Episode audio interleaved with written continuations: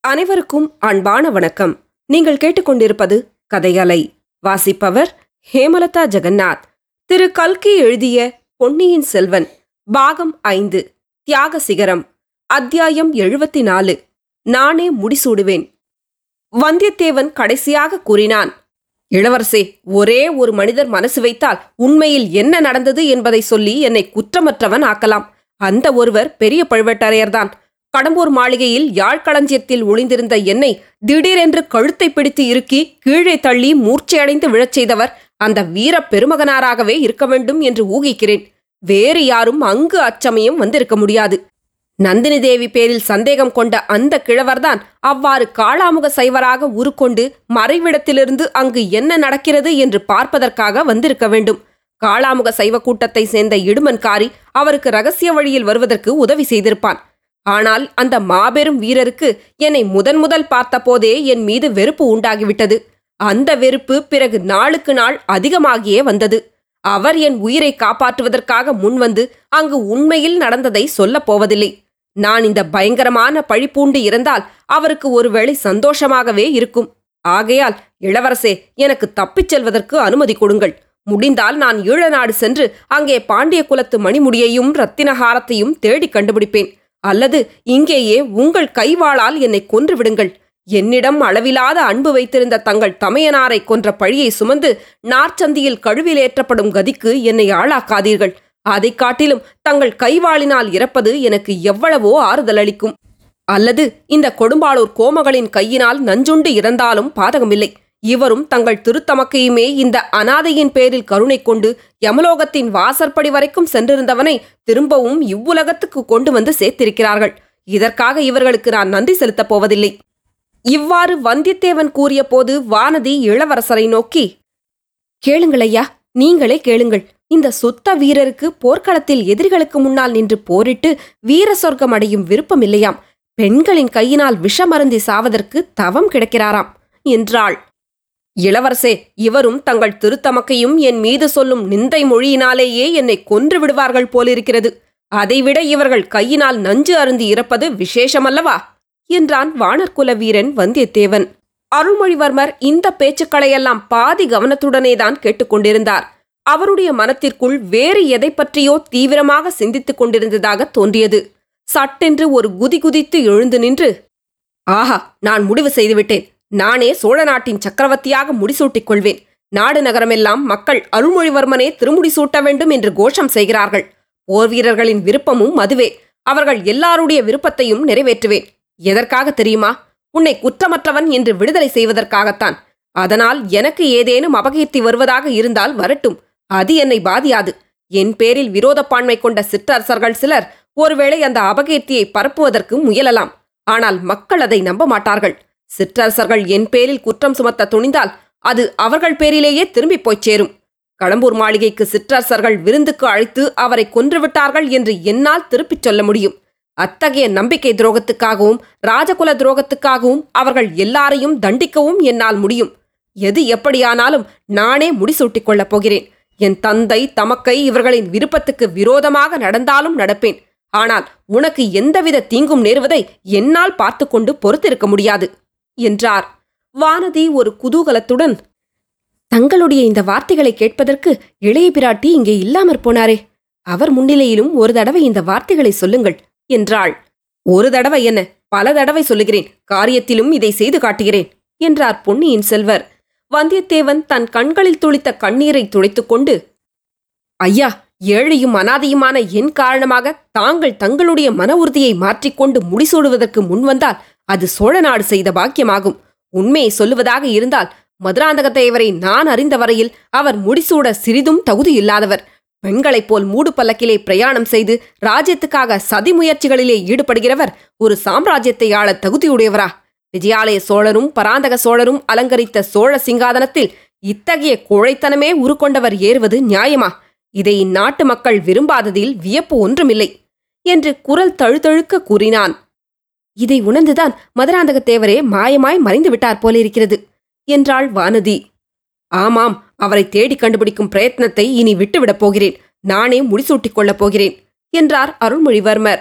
இதை கேட்டுக்கொண்டே அச்சமயம் அவ்வறையினுள் பிரவேசித்த குந்தவை தம்பி அந்த ஆசையை அடியோடு விட்டுவிடு உனக்கு சிங்காதனமும் இல்லை மணிமகுடமும் இல்லை என் அருமை தோழி வானதி தஞ்சை சிங்காதனத்தில் ஏறுவதில்லை என்று சபதம் செய்திருப்பதை மறந்துவிட்டாயா?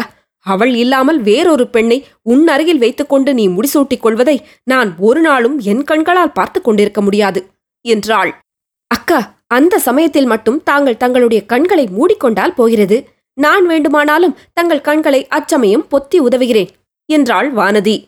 பொன்னியின் செல்வர் குந்தவையை பார்த்து சகோதரி தங்கள் தோழியின் சபதத்துக்காக சோழராஜ்யம் அரசன் இல்லாமலே நடக்க முடியுமா? நம் தந்தையோ ராஜ்யபாரத்தை இறக்கி வைத்துவிட்டு காஞ்சிக்கு போக வேண்டுமென்று பிடிவாதம் பிடிக்கிறார். மதுராந்தகத்தேவரோ மாயமாக மறைந்து விட்டார். வேறு வழிதான் என்ன? எப்படியும் நான் முடிசூட்டிக் கொள்ளாமல் தீராது போலிருக்கிறதே.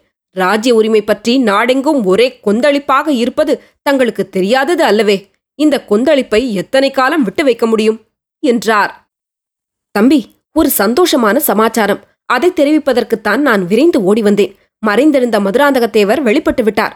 சோழகுலத்து முன்னோர்கள் செய்த தவம் வீண் போகவில்லை. ராஜ்யம் என்ன ஆகுமோ என்று நீ கவலைப்பட வேண்டியதில்லை. அவர் வேண்டாம் என்று சொன்னாலும் நாம் பிடிவாதம் பிடித்து அவருக்கு மகுடாபிஷேகம் செய்து வைக்க வேண்டும் என்றார் இளைய பிராட்டி. அவருடைய உற்சாகம் மற்ற மூவருக்கும் சிறிது வியப்பை அளித்தது. சில நாட்களாகவே குந்தவை பிராட்டி மதுராந்தகருக்கு முடிசூடுவதற்கு சாதகமாயிருந்தது உண்மைதான். ஆனால் அதில் அவர் இவ்வளவு உற்சாகமுடையவர் என்று இதுவரையில் காட்டிக் பொன்னியின் செல்வர் அது சம்பந்தமான தம் வியப்பை அடக்கிக் கொண்டு தேவி அவர் எங்கே மறைந்திருந்தார்? எதற்காக? எப்படி வெளிப்பட்டார்? என்று கேட்டார். நமக்கு அருகிலேயே அவர் இருந்து வந்தும் நம்மாலேதான் கண்டுகொள்ள முடியாமல் போயிற்று. தம்பி செம்பியன் மாதேவியின் திருவயிற்றில் உதித்தவர்தான் சோழ சிங்காதனத்தில் ஏற தகுந்தவர். உன் சித்தப்பாவுக்குத்தான் இந்த ராஜ்யம் நியாயமாக உரியது. நீ மகுடம் புனையலாம் என்ற எண்ணத்தை அடியோடு விட்டுவிடு. ஓர் அதிசயத்தை கேள் தம்பி. நாலு நாளைக்கு முன்னால் நம் சித்தப்பாவுக்கு ஒரு பெரிய கண்டம் வந்தது. கொலைகாரன் ஒருவன் அவர் மீது குத்தீட்டியை வீசி எரிய குறிப்பார்த்தான் அதை அவன் எரிந்திருந்தால் மதுராந்தகத்தேவரின் உயிர் போயிருக்கும். சோழகுலத்தில் இன்னொரு அகால மரணம் ஏற்பட்டிருக்கும். அப்படி நேராமல் தடுத்த வீராதி வீரர் யார் தெரியுமா? தம் உயிரை கொடுக்க துணிந்து நம் சித்தப்பாவை காப்பாற்றியவர் யார் தெரியுமா? என்று கூறிக்கொண்டே இளைய பிராட்டி தம் விசாலமான கண்களை வந்தியத்தேவன் பேரில் திருப்பினார். அந்த கண்களில் ததும்பிய அன்பும் ஆர்வமும் நன்றியும் நன்மதிப்பும் ஆதரவும் அனுதாபமும் வந்தியத்தேவனது நெஞ்சின் அடிவாரம் வரையில் சென்று அவனை திக்குமுக்காடச் செய்தன. பொன்னியின் செல்வரோ வியப்பு கடலில் ஆழ்ந்தவராக இது என்ன அக்கா? எனக்கு புரியவில்லையே. என் தோழனும் இது பற்றி எனக்கு சொல்லவில்லையே என்றார். அவர் சொல்லியிருக்க மாட்டார். ஏனெனில் அவர் செய்த காரியத்தின் பெருமையை அவரே உணர்ந்திருக்க மாட்டார். சோழகுலம் அவருக்கு எவ்வளவு கடமைப்பட்டிருக்கிறது என்று அவருக்கே தெரியாது. அக்கா புதிர் போடுவது போல் பேசுகிறீர்கள். எல்லாம் ஒரே மர்மமாயிருக்கிறதே. எங்களை வீண் திகைப்புக்கு உள்ளாக்காமல் விளக்கமாகச் சொன்னால் நல்லது. இந்த வானர்குல வீரர் மதுராந்தகரை எப்படி எங்கே எந்தவித அபாயத்திலிருந்து காப்பாற்றினார்? மதுராந்தகத்தேவர் இப்போது எங்கே? என்று இளவரசர் கேட்டார். பொன்னியின் செல்வ இதோ இன்னும் சில வினாடி பொழுதில் அவரே இங்கு வந்து விடுவார். நீ இங்கே வந்திருக்கிறாய் என்பது தெரிந்து இவ்விடம் அழைத்து வரச் சொல்லியிருக்கிறேன். அவர் வாய்மொழியாகவே கேட்டு தெரிந்து கொள் அல்லது எல்லாவற்றையும் கண்ணால் பார்த்த பூங்கோழியிடம் கேட்டு தெரிந்து கொள் இதோ அவர்கள் வருகிறார்கள் போலிருக்கிறது. ஆம் அச்சமயம் அரைக்கு வழியில் காலடி சத்தம் கேட்டது. சற்று நேரத்துக்கெல்லாம் நாலு பேர் உள்ளே வந்தார்கள். முதன் மந்திரி அனிருத்தர் ஆழ்வார்க்கடியான் பூங்கோழி சேந்தனமுதன் ஆகியவர்கள் வந்தார்கள். சேந்தனமுதன் மட்டும் வழக்கத்துக்கு மாறாக விசித்திரமாக உடை அணிந்திருந்தான். தலையில் இளவரசு கிரீடம் அணிந்து பட்டு பீதாம்பரமும் அரச குலத்துக்குரிய ஆபரணங்களும் புனைந்திருந்தான். அறைக்குள் வந்த கோஷ்டியினரை உள்ளே இருந்தவர்கள் சிறிது வியப்புடன் பார்த்தார்கள். சகோதரி மதுராந்தகர் வருவார் என்றல்லவா சொன்னீர்கள்? அவரை காணோமே என்றார் அருள்மொழி. தம்பி இதோ உன் முன்னால் இளவரசு கிரீடம் அணிந்து நிற்கிறாரே. இவர்தான் செம்பியன் மாதேவியின் திருவயிற்றில் உதித்த சிவஞான கண்டராதித்தரின் புதல்வர். இவர்தான் நமக்கெல்லாம் சித்தப்பன் முறை பூண்ட சிவபக்தி செல்வர். இத்தனை காலமும் சேந்தனமுதன் என்ற பெயருடன் அஞ்ஞாதவாசம் செய்து வந்தார். சோழர் குலம் செய்த பாக்கியத்தினால் இன்றைக்கு வெளிப்பட்டு வந்தார். இவரைத்தான் நாலு நாளைக்கு முன்னால் கொடியோன் ஒருவன் ஈட்டியினால் குத்திக் கொள்ள முயன்றான். அதை தடுத்து இந்த வானர்குல வீரர் சோழ குலத்துக்கு இணையில்லாத உதவி புரிந்தார். நமது முதன் மந்திரியின் சீடரான இந்த வீர வைஷ்ணவர் இவர் சைவர் என்பதையும் பொருட்படுத்தாமல் இவரை கோட்டைக்குள் கொண்டு வந்து சேர்த்தார். இச்சமயத்தில் திருமலை குறுக்கிட்டு தேவி இச்சைவருக்கு நான் எந்தவித உதவியும் செய்யவில்லை. செய்ய விரும்பவும் இல்லை. வல்லத்து இளவரசரை பல்லக்கில் கொண்டு வருவது சாத்தியமாகும் பொருட்டு இவருக்கு மார்வேடம் புனைந்து யானையில் ஏற்றி வந்தேன் என்றான். குந்தவை ஆமாம் திருமலை நம்பி இருவகையில் பேருதவி புரிந்திருக்கிறார். மதுராந்தகத்தேவருக்கு இளவரசு கிரீடம் அணிவித்து யானை மீது ஏற்றிக்கொண்டு வந்தபோது உண்மையிலேயே இந்த நாட்டின் சிங்காதனத்துக்குரியவரை அழைத்து வருகிறோம் என்று தெரிந்திராது. அல்லது தெரிந்துதான் செய்தாரோ அதை நான் அறியேன். எப்படியேனும் இருக்கட்டும். தம்பி இத்தனை காலமும் மதுராந்தகத்தேவர் என்று நாம் எல்லாரும் எண்ணியிருந்தவர் உண்மையில் மதுராந்தகத்தேவர் அல்ல. இவர்தான் சோழகுலத்தின் தவப்பயனாக மூத்த எம்பிராட்டியின் வயிற்றில் உதித்தவர். நாம் அறிய முடியாத இறைவன் திருவிளையாடல் இவரை இத்தனை காலமும் குடிசையில் வாழ்ந்திருக்கச் செய்தது. ஆயினும் சோழர் தொல்குடியில் பிறந்ததனால் வந்த குணாதிசயங்கள் இவரிடம் குடிக்கொண்டிருந்ததை நாம் எல்லோரும் ஒவ்வொரு சமயம் பார்த்து வியந்திருக்கிறோம். முன்னொரு சமயம் இவர் இந்த வானர் குலத்து வீரரை தப்ப வைப்பதற்காக செய்த முயற்சியை நாம் அறியோமா? தம்பி உன்னை இவரும் பூங்கோழியும் கோழிக்கரையிலிருந்து நாகைப்பட்டினம் வரையில் கொண்டு போய் சேர்த்ததைதான் மறக்க முடியுமா? இவர்தான் உண்மையில் நம் சித்தப்பா என்பதை இன்று செம்பியன்மாதேவியின் வாய்மொழியாகவும் அறிந்தோம். இவரும் ஒப்புக்கொண்டார். தம்பி இந்த புண்ணிய தினத்தில் இவரை நம் அரண்மனைக்கு வரவேற்கிறேன். இல்லை இல்லை இவருடைய சொந்த அரண்மனைக்கு வரவேற்கிறேன். இத்தனை காலமும் நம்மை விட்டு பிரிந்து வாழ்ந்தவரை இன்று நம் குடும்பத்தோடு ஒன்று சேர்ந்து விடும்படி அழைக்கிறேன். இத்தனை நாளும் பிரிந்திருந்தவர் நம்மோடு வந்து சேர்ந்த வைபவத்தை எவ்வளவோ விமர்சையாக கொண்டாட வேண்டும். அதற்கு தகுதியான காலம் இதுவன்று. இந்த செய்தியை எவ்வளவு தூரம் வெளியில் தெரியாமல் நமக்குள் வைத்துக் கொள்கிறோமோ அவ்வளவுக்கு நல்லது. ஆகையால் நமக்குள்ளேயே இந்த வைபவத்தை நடத்தி கொள்ளலாம். சித்தப்பா இப்படி வாருங்கள். நெடுநாளைய பிரிவுக்குப் பின்னர் இன்று சோழர் குலத்தில் வந்து சேர்ந்ததற்காக எங்கள் மகிழ்ச்சியை வேறு விதத்தில் தெரிவித்துக் கொள்ள முடியவில்லை.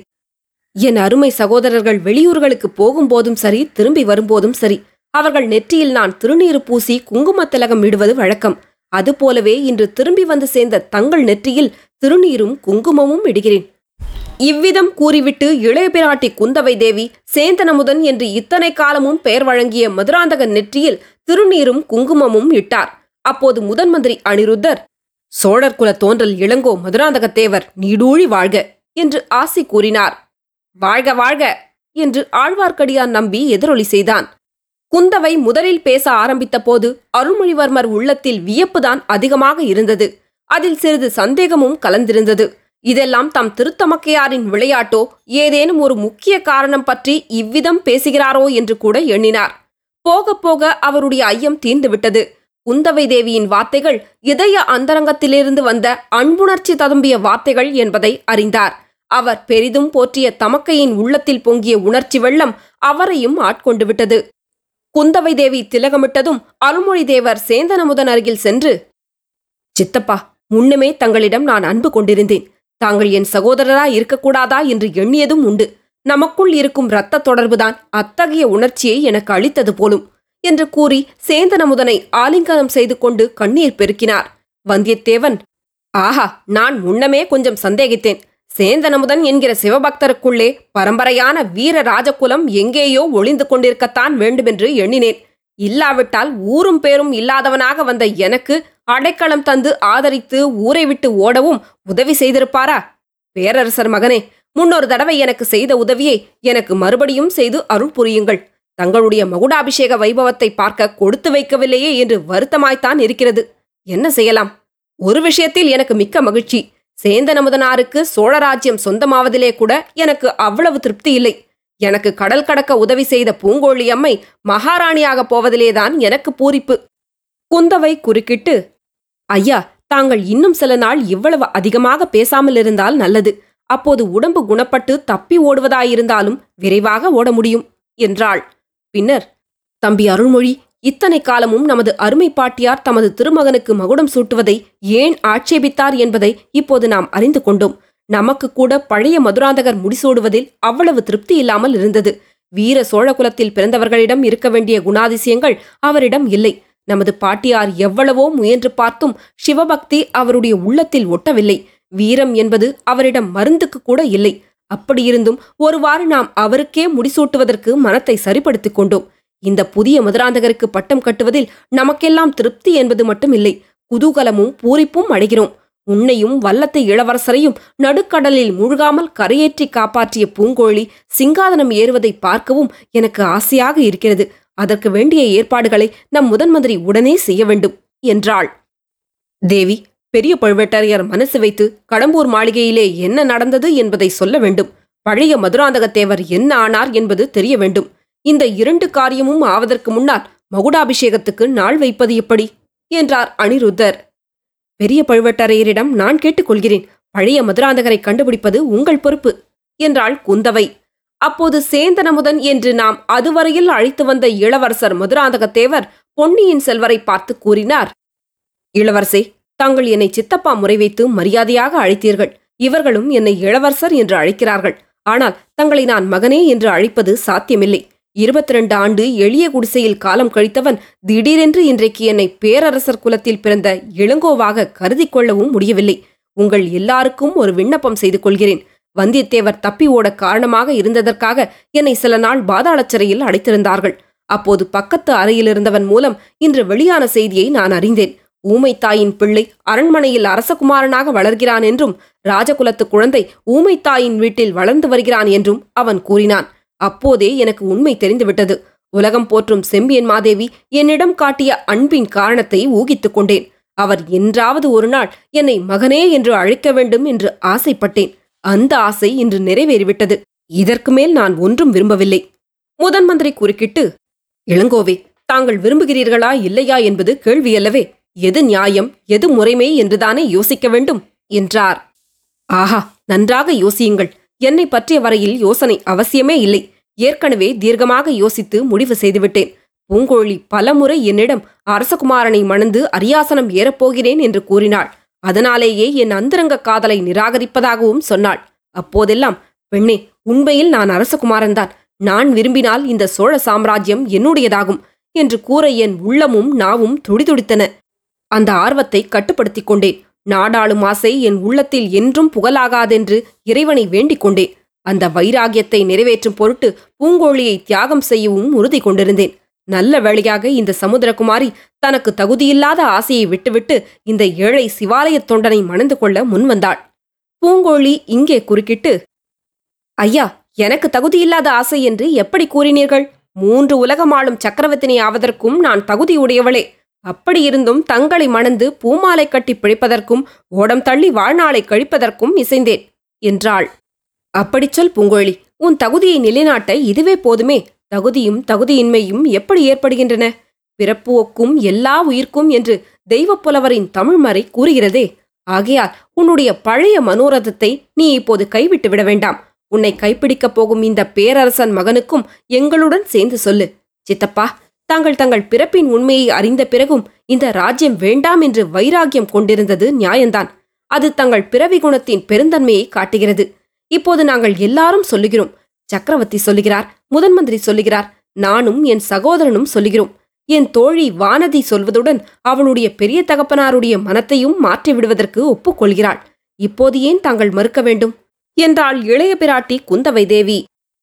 தேவி நீங்கள் எல்லாரும் சொல்லுகிறீர்கள். ஆனால் இந்த ராஜ்யத்தில் குடிமக்கள் என்ன சொல்லுகிறார்கள்? அது உங்களுக்கு ஒருவேளை தெரிந்திராது. நாட்டு மக்களோடு பழகியுள்ள எனக்கு நன்றாக தெரியும்.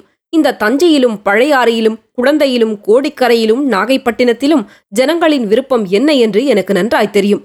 பாண்டிய நாட்டிலும் பல்லவ நாட்டிலும் கொங்கு நாட்டிலும் ஈழ நாட்டிலும் உள்ள மக்களின் விருப்பத்தையும் நான் கேள்வியினால் அறிந்திருக்கிறேன். அருள்மொழிவர்மரே திருமுடி சூட வேண்டும் என்பதுதான் ஏகோபித்த மக்களின் வாக்கு. இவ்வளவு பெரிய பிரளய வெள்ளத்தை எதிர்த்து என்னால் நீந்த முடியுமா?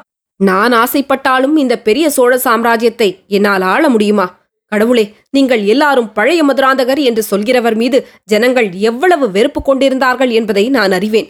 அந்த வெறுப்புக்கெல்லாம் என்னை உரிமையாளனாக்கிவிட பார்க்கிறீர்களா? வேண்டாம் வேண்டாம். அவ்வளவு பெரிய தீங்கை எனக்கு செய்ய வேண்டாம். நான் உங்களில் யாருக்கும் எந்தவித தீங்கும் செய்யவில்லையே. மற்றவர்களில் யாரும் இதற்கு மறுமொழி சொல்வதற்குள் பொன்னியின் செல்வர் கம்பீரமாக தலை நிமிர்ந்து நின்று இந்த பேச்சு இத்துடன் நிற்கட்டும். நீங்கள் இந்த அறைக்குள் வரும் சமயத்தில் நான் சோழ ராஜ்யத்துக்கு முடிசூட்டிக் கொள்ளப் போகிறேன் என்று வந்தியத்தேவனிடம் சொல்லிக் கொண்டிருந்தேன். அதை நிறைவேற்றியே தீர்வேன். முதிய எம்பிராட்டியின் திருவயிற்றில் உதித்த இந்த உத்தம சோழரின் கருத்தையும் அறிந்து கொண்டேன். ராஜ்ய உரிமை பற்றி இனி பேச்சு எதுவும் வேண்டாம் என்றார். தொடரும். கதையலை உங்களுக்கு பிடிச்சிருந்ததுன்னா உங்கள் நண்பர்களோடும் உறவினர்களோடும் பகிர்ந்துக்கோங்க. நன்றி.